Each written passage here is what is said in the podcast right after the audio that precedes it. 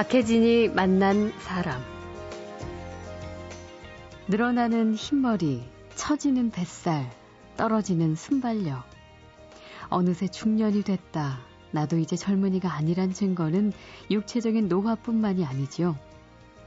여럿이 모인 자리에서 상대방의 흥미는 살피지도 않고 일방적으로 나 혼자 오래 이야기를 하고 있다. 잠시 스스로를 돌아볼 필요가 있습니다. 잘 들어주는, 그러니까 상대방의 이야기를 잘 들어주는 사람이 사실은 더 존재감이 빛나는 시대예요. 그만큼 사람들이 말이 많아진 거고. 그렇죠. 그 속에서 어떤 사람이 그 얘기를 캐, 잘 캐치해서 거기에 맞춰서 공감대를 던지느냐 하는 부분들이 굉장히 중요해진 거거든요. 그러니까 특히 나이 드신 분들, 뭐 40대든 50대든 뭐 나이 드신 분들은 이 부분이 굉장히 취약하세요. 그렇기 때문에 여긴 좀 노, 노력이 좀 필요한 부분이 있는 거죠. 대한민국의 중년 남성은 참 힘듭니다. 위, 아래, 좌우를 살피며 칼날 같은 현실을 온몸으로 막아내야 하는 숙명이 솔직히 버겁습니다. 그래서 스스로 나 자신을 사랑하고 아끼는 노력도 필요한 거죠. 스스로에게 상을 좀 줘야 된다는 생각을 하는 거죠. 음. 물론 상장을 받으라는 얘기가 아니라 음. 어떤 일을 끝냈을 때라든가 어떤 일을 해냈을 때 작은 거지만 자기한테 상을 주라는 거죠. 예를 들어 뭐 뭔가 큰 일이 끝냈을 때는 가족들하고 같이 이번에는 여행을 한번 같이 가자. 뭐 이런 것들을 상으로 자꾸 부여하라는 거죠, 네. 자기한테. 네. 그랬을 때 그게 동기부여가 돼서 뭔가 새로운 일을 자꾸 할 수 있게 된다고 저는 생각합니다. 대한민국에서 중년 남자로 살아가기 알아줬으면 하는 하소연도 있고 알아야 하는 지혜도 있습니다. 잠시 후에 만나죠.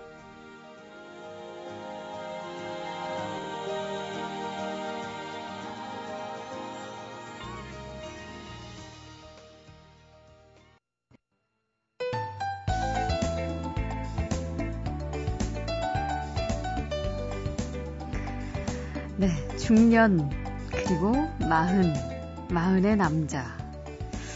나에 대해서 부쩍 많이 생각해 보게 되는 나이, 부모와 배우자, 그리고 자식들을 새삼스럽게 바라보게 되는 존재. 최근 대한민국 40살 남자들의 마음을 글로 풀어낸 대중문화 평론가 정덕현 씨를 어제에 이어서 오늘 다시 모시고 이야기 나눠보도록 하겠습니다. 어서 오십시오. 네, 안녕하세요. 네. 어, 우리가 마흔에 있는 중년의 남성에 대해서 일단 좀 얘기를 어제 나눠봤죠. 네. 뭐 어디에도 속하지 못하고 좀 네. 걸쳐진 것 같은 그런 느낌. 네. 그리고 뭔가 먹먹하고 헛헛하기도 하고 음. 불안하기도 하고 네. 갈피도 안 잡히고 그런 마흔 남자들에 대한 이야기를 좀 해봤는데 이게 남자라서 더 중년 40대가 힘든 것 같다는 생각도 들어요. 그렇죠. 아무래도 뭐 남자들은 예. 지금까지 배워온 게 가장이다. 그 다음에 음. 뭐, 뭐, 책임감 같은 것들이 되게 많았잖아요. 그렇죠. 많이 지워졌죠, 그렇게. 예. 뭐 지금은 근데 지금 세상 많이 바뀌었어요, 되게. 그래서 예. 그, 저 같은 경우도, 어, 저도 뭐 돈을 벌지만, 와이프 열심히 해서 돈 벌거든요. 네. 그래서 예. 둘이 똑같이 어, 벌, 벌어서 생활하고 있기 때문에 뭐 저만 갖고 있는 그런 부담감 이런 음. 것들이 과 거보다 많이 줄어든 것 같아요. 음. 근데 확실히 머릿속으로 생각으로는 이게, 이게 많이 바뀌었지만 네. 생각으로는 아무리 집에서 자기가 돈을 한 푼 못 벌어오는 남자라고 하더라도 음, 음. 아 그런 생각들을 할 거예요. 나 남자인데 음. 집에서 어, 이러고 있나 내가 이런 생각. 어, 역할을 해줘야 되는데. 그러니까 어떤 역할을 해야 되는데 이런 생각들을 기본적으로 하게 되죠. 예. 예. 우리가 아무래도 이제 가부장적이고 또 유교적인 그 교육에서 온. 네, 맞습니다. 예. 그런 것들이 많이 남아 있기 때문일 텐데. 네. 뭐 그런 생각도 들어요. 여성들의 중년은 책에서도 그 부분이 공감이 됐습니다. 여성들에게는 더 많은 감성적인 네. 그 공유 대상들이 있다. 예, 근데 이제 남자의 중년 40대가 더 힘들고 뭔가 공허한 이유는 음. 남성들에게는 그게 좀 부족하다는 거죠. 예, 맞아요.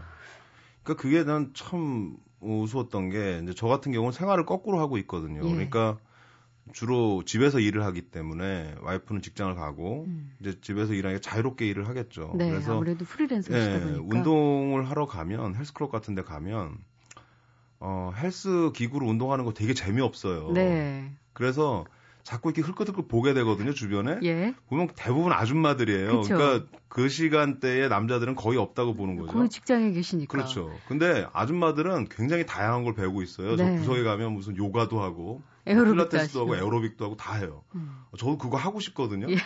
근데 이렇게 가서 보면 남자가 한 명도 없어요. 네. 그만큼 여성들이 그 생활 주변에서 음. 일상 속에서 누릴 수 있는 많은 것들이 있다는 거죠. 음. 남자들은 직장 생활 중심으로 지금까지 무슨 어 뭐라고 해야 되나요? 그 생활 패턴이 이렇게 굳어져 있다면 네. 여성들은 그냥 생활 속에 일상 속에 그런 것들이 많이 있어요. 공유될 음. 것들이. 음. 특히 또 여성들은 또 뭐냐면 어 육아를 하고 있고 또 교육 이런 것들을 많이 해왔기 때문에 또 아이들을 통해서 공감되는 부분이 맞아요. 굉장히 많아요. 예. 저는 굉장히 소외감 느낍니다. 학교에 애들 때문에 제가 가는 경우가 많은데 네. 가면 같이 할 얘기가 없어요. 음. 그래서 남자들 가끔씩 보면 남자 또한 명 있어요. 예. 저만 있는 게 아니라 네. 서로, 분들 서로 얼굴 쳐다보고 얘기는 안 하지만 속으로 느끼는 게 있죠. 야 진짜 남자라서 힘들어요 이거. 아니 그런데 요즘 남자분들이 특히 네. 중년에 요즘 그 최고의 장난감이 이 스마트폰이라는 네. 얘기들을 많이 해요. 그래서 진짜 뭐 우스갯소리로 스마트폰이 애인이 될 정도여서 네. 와이프들이 그렇게 싫어하시고 그러신다면서요. 네, 맞습니다. 뭐 저 같은 경우도 그래요. 스마트폰 네. 들고서 요리 만지고 조리 만지고 이러면 와이프가 아유 애인 생겨서 좋겠다고 예. 나보고 그런 얘기를 하는데 그것 때문에 부부싸움 하는 경우까지 있는데 왜 그렇게 남자들이 뭐 원래 기계를 좋아하기도 하지만 네. 그 집착하는 이유를 두 가지로 보셨더라고요. 이게 네. 연장 도구에 대한 집착 본능과 네. 이거 우리가 알고 있는 네. 그리고 하나는 나와 직접 교감하는 존재에 대한 갈망이다. 네, 그러니까 뭐 되게 거창하게 썼지만 그게 거창한 건 아니고 공감하고 싶은 거거든요. 남자들도 음. 어떤 사람하고 같이 소통하고 싶은 욕구가 굉장히 커요. 근데 어, 실제로 경험해 보면 생활 속에서 소통할 수 있는 그런 장소라든지 공간은 남성들보다는 여성들한테 더 많이 열려져 있어요. 네. 그렇기 때문에 이런 스마트폰이 나왔을 때 다들 열광하는 게 뭐냐면 스마트폰은 굉장히 내가 이렇게 누르는 대로 반응을 바로바로 해주고 네. 그 다음에 내가 찾지 않아도 주변의 관계망을 막 만들어줘요. 음. 연결고리를 만들어주고 예. 뭐 그런 것들이 어 뭔가 소통하는 느낌 같은 것들을 주는 거죠. 음. 그리고 이제 스마트폰이 기존에 있던 어떤 핸드폰이랑 좀 다른 거는 이건 자꾸 만지는 부분들이 있거든요. 네. 이렇게 문지르고 만지는 부분들, 터치. 터치하는 예. 이런. 그 욕구도 굉장히 강해요 남자들이. 그러니까 그 터치 부재의 예, 예. 심리라는 거예요 예, 중년 그러니까, 남성들은? 아니냐 그 꼭 거기에만 있는 건 아니고 예. 어떤 그 뭐라고 해야 되나요? 그 남자들끼리도 이렇게 손을 딱 만져서 어떻게 소통을 한다거나 이런 음. 경험들이 별로 없어요. 여자들은 그런 걸 많이 하죠. 그렇죠. 팔짱도 어, 팔짱도 끼고 손 만지면서 아, 그, 만지는 것 자체로 굉장히 소통이 느껴지는 음. 부분들이 있거든요. 근데 그런 걸 굉장히 꺼려 하죠. 네.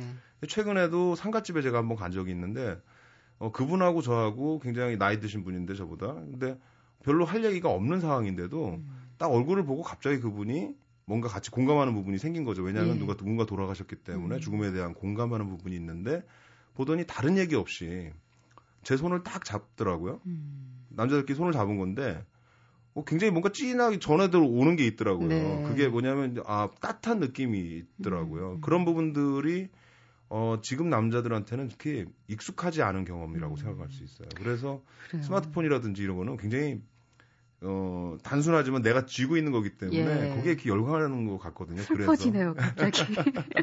이 작은 기계 그 교감하는 그 공감을 거기서 느끼시다니 참 그런 말도 있더라고요. 이게 어쨌든 아이폰, 그 스마트폰 이게 네. 이제 디지털의 어떤 대표 상징인데 네. 그걸 통해서 이 아날로그 문화를 아이러니죠. 진짜 느낀다는 게 이게 참 아이러니합니다. 네. 아, 정신없이 살다가 문득 가슴이 먹먹해지고 이렇게 생각해 볼 것도 많고 나에 대해서, 부모에 대해서, 배우자에 대해서, 자식에 대해서 새삼스럽게 바라보게 되고 앞으로 인생을 어떻게 풀어나가야 될지 고민도 많은 그런 중년 40대 남성 어, 이 남성들의 마흔 남성들의 마음을 글로 풀어낸 대중문화 평론가 정덕현 씨와 이야기 나누고 있습니다.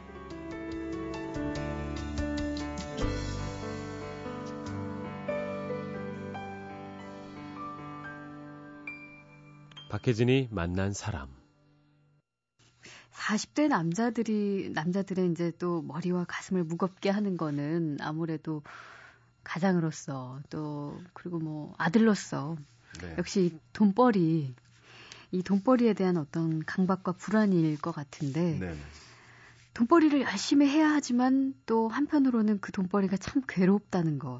그래서 돈벌이를 좀 즐기면서 할 수는 없을까에 대한 고민도 늘 네. 많이 하실 텐데 정덕효 씨는 아무래도 프리랜서 작가고 또 네. 대중문화 평론도 하시고 또 블로그도 운영하고 계시니까 네. 이 부분에 대한 생각을 좀 많이 하셨을 것 같아요. 저도 뭐 이 프리랜서 생활한 게 뭐 지금 좀 됐지만 뭐 처음부터 이걸 한 게 아니에요. 근데 음. 어렸을 때 어머님께서 늘 나한테 했던 얘기가 뭐냐면 네가 백날 돈을 쫓아가 봐라. 돈이 오나. 네. 네가 열심히 해서 돈이 따라오게 해라. 그래야 돈을 벌 것이다. 이렇게 얘기하셨거든요. 음. 나는 아 그거 얘기를 잘 이해를 못 했는데 네. 그 40대 들어오면서 이제 제가 스스로 이제 프리랜서 생활을 어느 정도 정착해 가면서 이걸 느끼게 되더라고요. 음. 아 블로그 생활을 많이 하다 보니까 이게 뭐 의무감으로 뭘 한다거나 일을 통해 일이라는 생각으로 뭘 한다거나 했을 때 그 성과가 그렇게 좋지가 않은 것 같아요. 그렇죠. 오히려 내가 좋아하는 일을 막 열심히 하니까 그 뭐 돈이 생기더라고요. 예. 희한하게 뒤에 따라오는 게 생기고. 네. 그게 차인 것 같거든요. 그러니까 음. 어 즐거운 일을 해야 된다는 거죠. 그래서 음.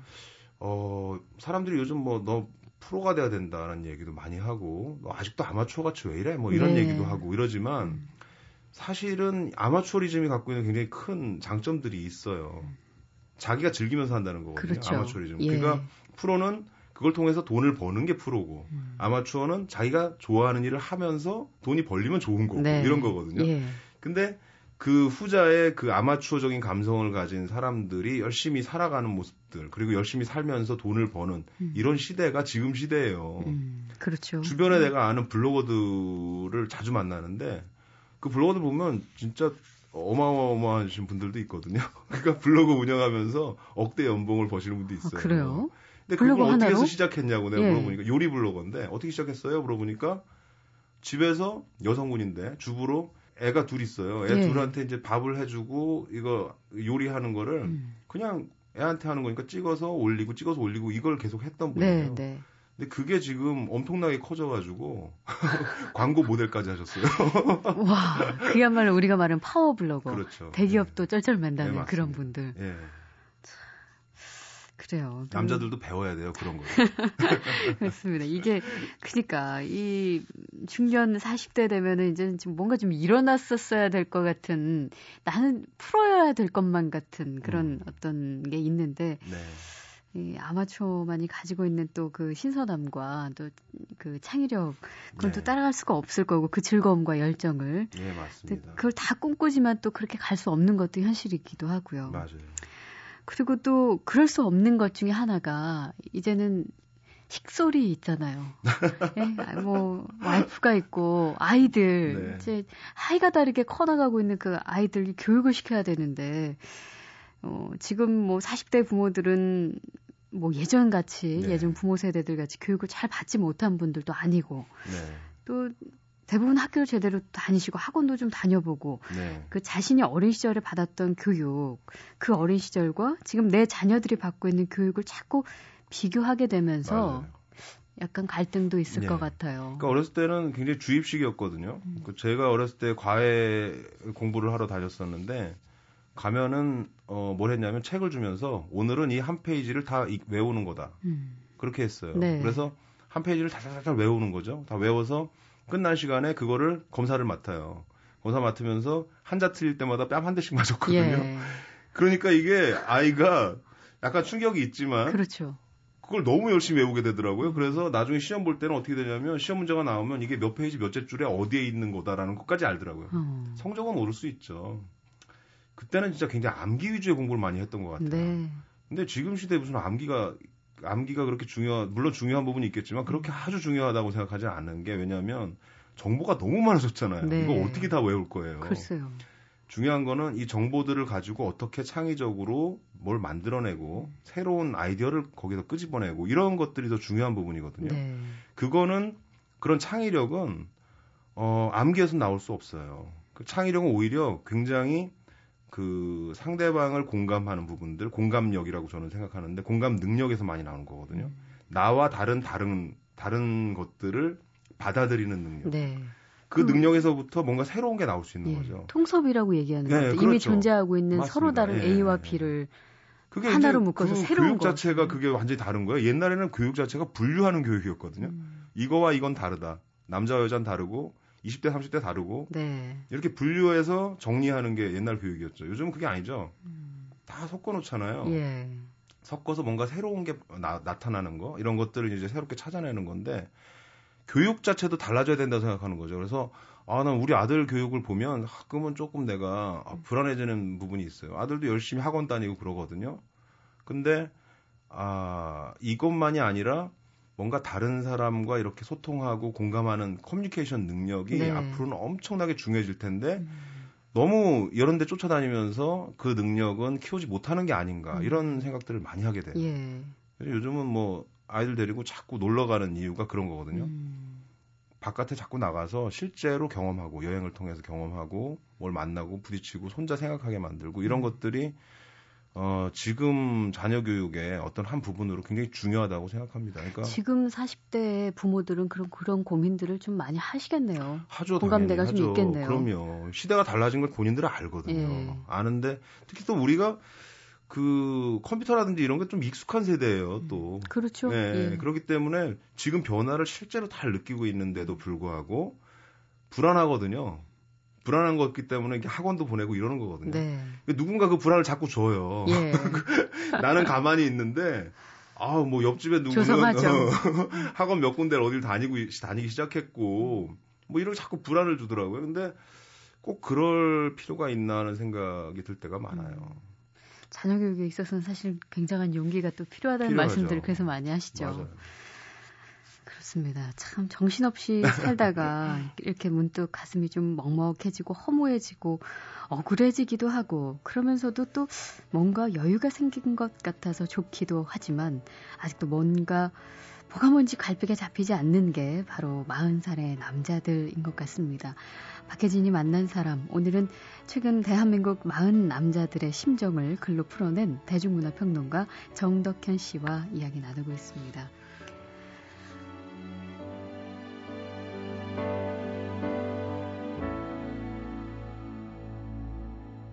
박혜진이 만난 사람. 어, 어찌됐든 40대는 이제 기성세대에 속하는 네. 편이고요. 중장년층에 이제 들어가는 거죠. 네. 그래서 자신보다 이제 어린 사람들을 상대하는 일이 예전보다 훨씬 많아지는데, 그래서 이제는 그들과 대화하는 법에도 음. 조금 신경을 써야 할 것 같아요. 맞아요. 진짜 좀 잘못하면 어, 벌써 나이 든 사람 티낸다고 예. 자기 말만 하나 뭐 예. 이런 얘기 들을 수도 있고 후배들한테 음. 꼴통이라는 소리 들어요. 꼴통. 속칭. 예. 예. 그 예전에 우리나라는 어쨌든 연세 있으신 분은 늘 말씀하시고 네. 나이가 어린 사람들을 주로 음. 듣는 입장이었는데 네. 그 이제 이거 거꾸로 해야 돼요. 음. 그러니까 어, 사람들이 이제 말을 많이 하면 그걸 통해서 자기의 그게 존재감이 알려진다고 생각하는데 네. 거꾸로거든요. 그게 아니라 잘 들어주는, 그러니까 상대방의 이야기를 잘 들어주는 사람이 사실은 더 존재감이 빛나는 시대예요.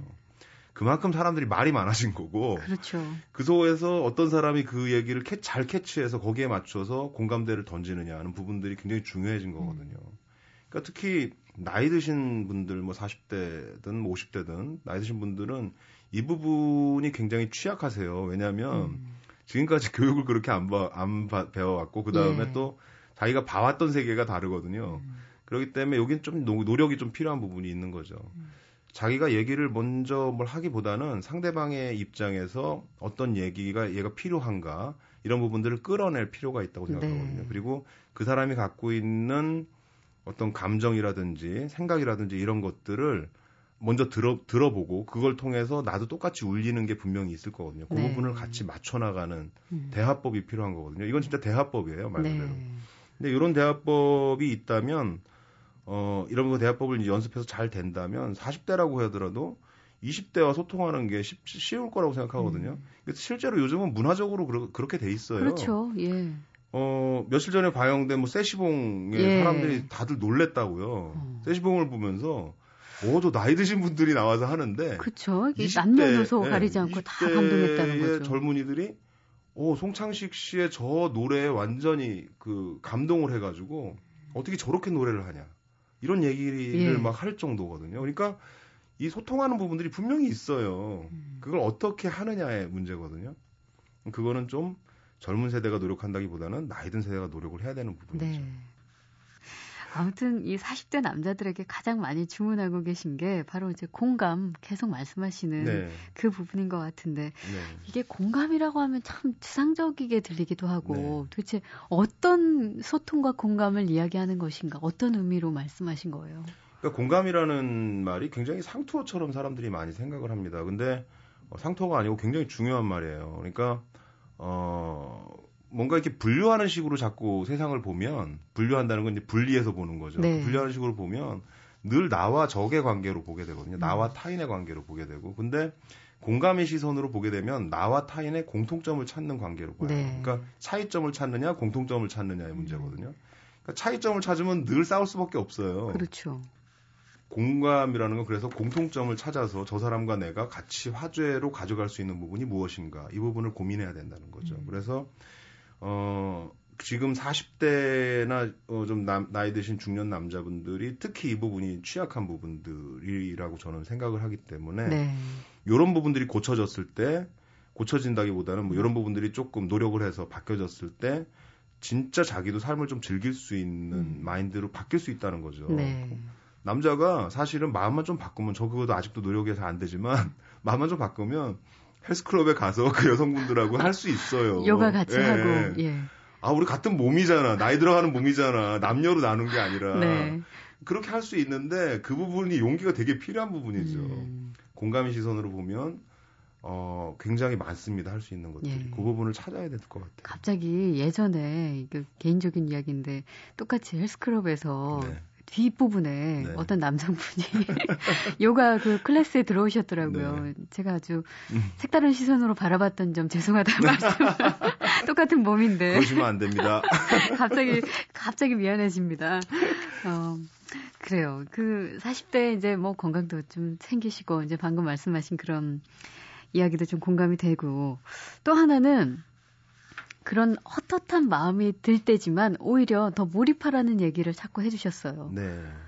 그러니까 뭐 그런 거 있거든요. 그러니까 몰입 그 몰입을 해서 뭔가 뭐 몰입을 해서 뭔가 시간을 잊어버리고 그리고 내, 내 자신의 의식이라든지 이런 것들 의식하지 않고 어떤 생활을 하고 이럴 때 굉장히 즐거움을 느낄 수 있거든요. 행복감을 느낄 수 있어요. 실제로 저는 어렸을 때 그 경험을 많이 했는데 이 아이들 조립식 있잖아요. 네. 맞추고 하는 부분들. 그걸 할 때 정말 아무 생각도 안 나고 거기에 빠져서 음. 몇 시간이 지났는지도 모르고 그걸 만지고 만들어 보고 막 이랬거든요. 네. 어, 그만큼 행복감을 느꼈던 적이 별로 없었던 것 같아요. 음. 나이 들어가면서 그런 부분들을 많이 잊어버렸다고 생각했는데 최근에 아들이 갑자기 장난감 사달라고 그래서 가서 봤더니 예. 로봇 장난감을 사고 싶다 그래서 그걸 네. 사왔어요. 근데 보니까 아이가 맞출 수 있는 수준이 아니더라고요. 어, 그래서 조립, 네, 조립식이요. 예.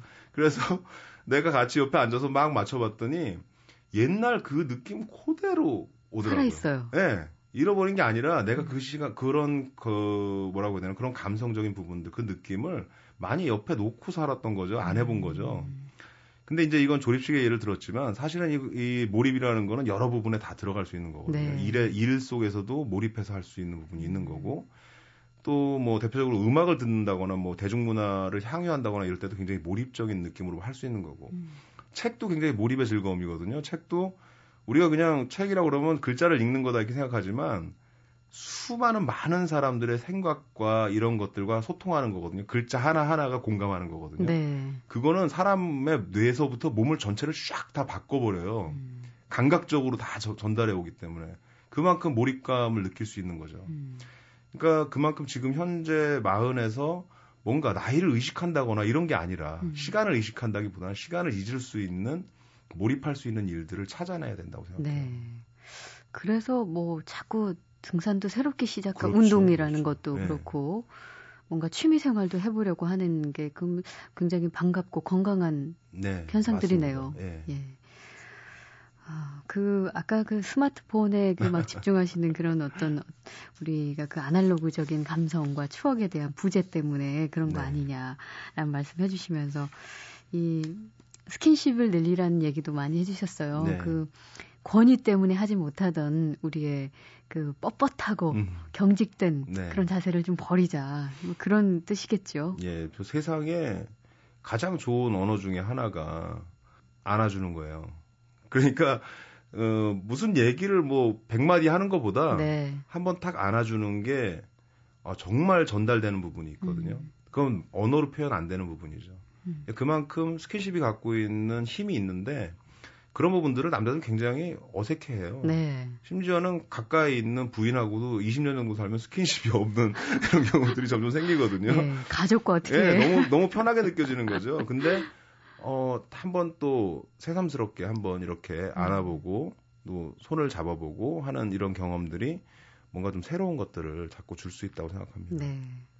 남성들 스스로 뭐 상을 좀 주는 거 괜찮다는 생각 해봤는데 네. 실제로 네. 그런 얘기를 언급하셔서 좀 네. 반가웠습니다. 근데 이게 뭐, 뭐 구체적으로 뭘 말씀하시는지는 좀 설명을 필요로 하는 것 같아요. 그 나이 들어가면서 생각해 보니까 상 받아본 지 정말 오래됐구나 하는 생각이 들더라고요. 네. 그래서 아 스스로에게 상을 좀 줘야 된다는 생각을 하는 거죠. 음. 물론 상장을 받으라는 얘기가 아니라 음. 어떤 일을 끝냈을 끝냈을 때라든가 어떤 일을 해냈을 때 작은 거지만 자기한테 상을 주라는 거죠.